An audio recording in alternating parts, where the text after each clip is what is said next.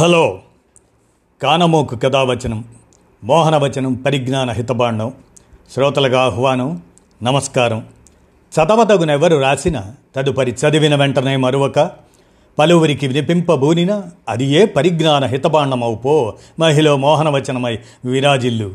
పరిజ్ఞాన హితబాండం లక్ష్యం ప్రతివారీ సమాచార హక్కు ఆస్ఫూర్తితోనే రామోజీ విజ్ఞాన కేంద్ర చారిత్రక సమాచార సౌజన్యంగా బ్రిటిష్ కాలపు దక్షిణాది క్రికెట్ పితామహుడు ఎంవిఎం ఆయన్ని గురించిన చారిత్రక విశేషాలను మీ కారమోక స్వరంలో ఇప్పుడు వినిపిస్తాను. వినండి.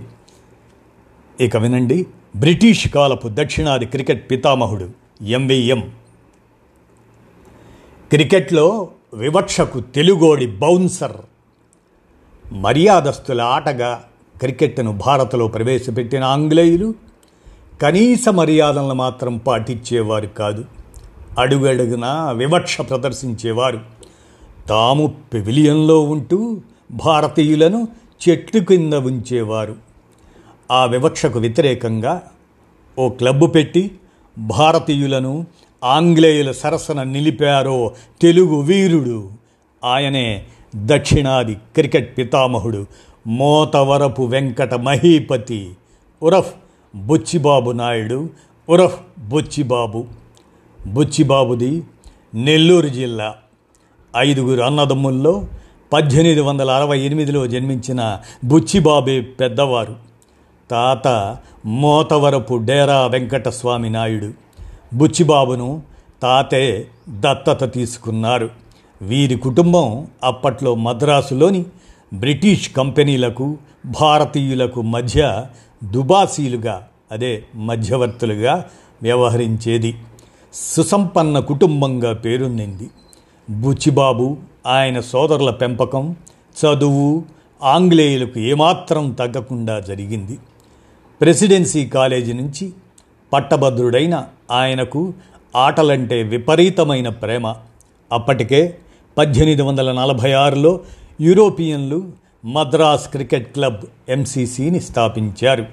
పద్దెనిమిది వందల అరవై ఐదు నుంచి చెపాక్ మైదానంలో ఆట మొదలైంది. అయితే కేవలం తెల్లవారిని మాత్రమే అక్కడ ఆడనిచ్చేవారు. ఎంసీసీ పూర్తిగా తెల్లవారికే పరిమితం.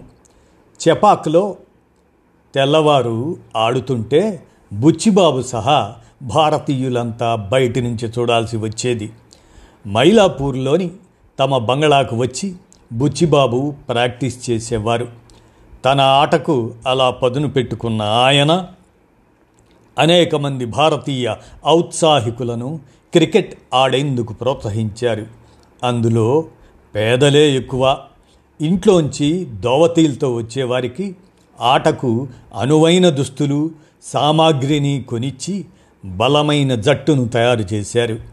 ఎలాగైనా ఆంగ్లేయులపై నెగ్గాలనే తపనతో ఎంసీసీకి పోటీగా మద్రాస్ యునైటెడ్ క్లబ్ ఎంయుసిని ఏర్పాటు చేశారు. ఎస్ప్లానెడ్ వద్ద పద్దెనిమిది వందల ఎనభై ఎనిమిదిలోనే మైదానం తీసుకొని క్రికెట్కు అనువుగా చదును చేయించారు. చెపాక్లో ఆంగ్లేయులు ఆడుతున్న వాటికంటే కూడా మెరుగైన ఆరు పిచ్లు సిద్ధం చేశారు. ఈ మైదానంలో భారతీయుల సాధన చేస్తూ మ్యాచ్లు ఆడేవారు. కొద్ది రోజుల్లోనే ఎంసీసీతో మ్యాచ్లు ఆడే స్థాయికి బుచ్చిబాబు మద్రాస్ యునైటెడ్ క్లబ్ జట్టు తయారైంది.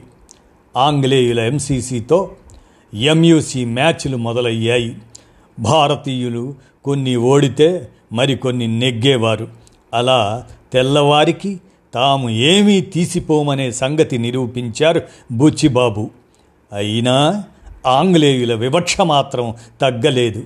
మ్యాచ్ మధ్యలో పెవిలియన్లోకి భారతీయులను అనుమతించేవారు కాదు.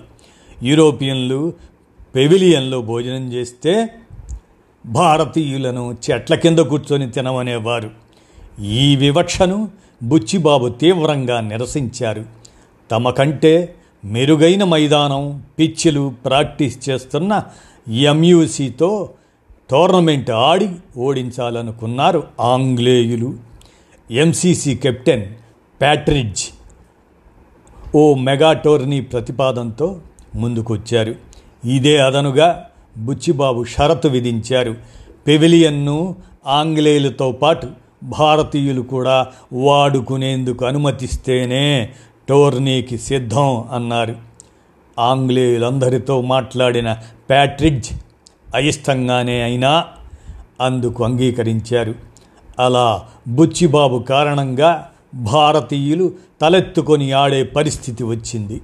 పంతొమ్మిది వందల ఎనిమిది డిసెంబర్ చివరిలో మ్యాచ్కి రెండు జట్లు ఎంతో ఉత్కంఠగా సిద్ధమయ్యాయి.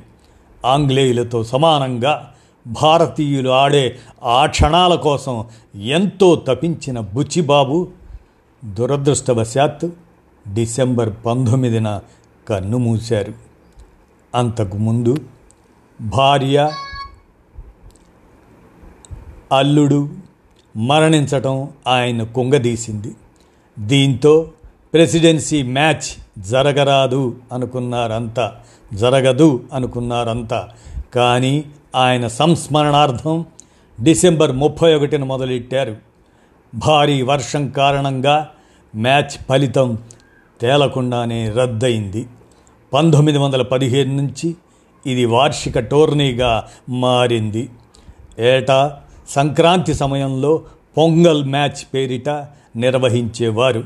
టెస్ట్ మ్యాచ్లు దేశవాళీ రంజీ ట్రోఫీ ఆరంభానికి ముందే భారత్లో ఇదో ప్రతిష్టాత్మక టోర్నీగా పేరొందింది. బుచ్చిబాబు వారసత్వాన్ని ఆయన కుమారులు కొనసాగించారు. వెంకట్రామానుజులు ఆయన్నే భట్ అంటారు. అలాగనే బాలయ్య రామస్వామి తండ్రి పేరు నిలబెట్టారు వారు. ఇద్దరు భారత్ తరపున టెస్టులాడారు. బీసీసీఐ అది కూడా బుచ్చిబాబు పేరిట ఓ చిన్న టోర్నీ కొనసాగించింది. ఆంగ్లేయ ఆట అనే ముద్ర చెరిపేసి తెల్లవారి వివక్షపై పోరాడుతూ దక్షిణ భారత్లో క్రికెట్ వేళ్ళూనుకునేలా చేసిన బుచ్చిబాబు పేరు ఇప్పుడు పెద్దగా వినిపించకపోవటం విషాదం.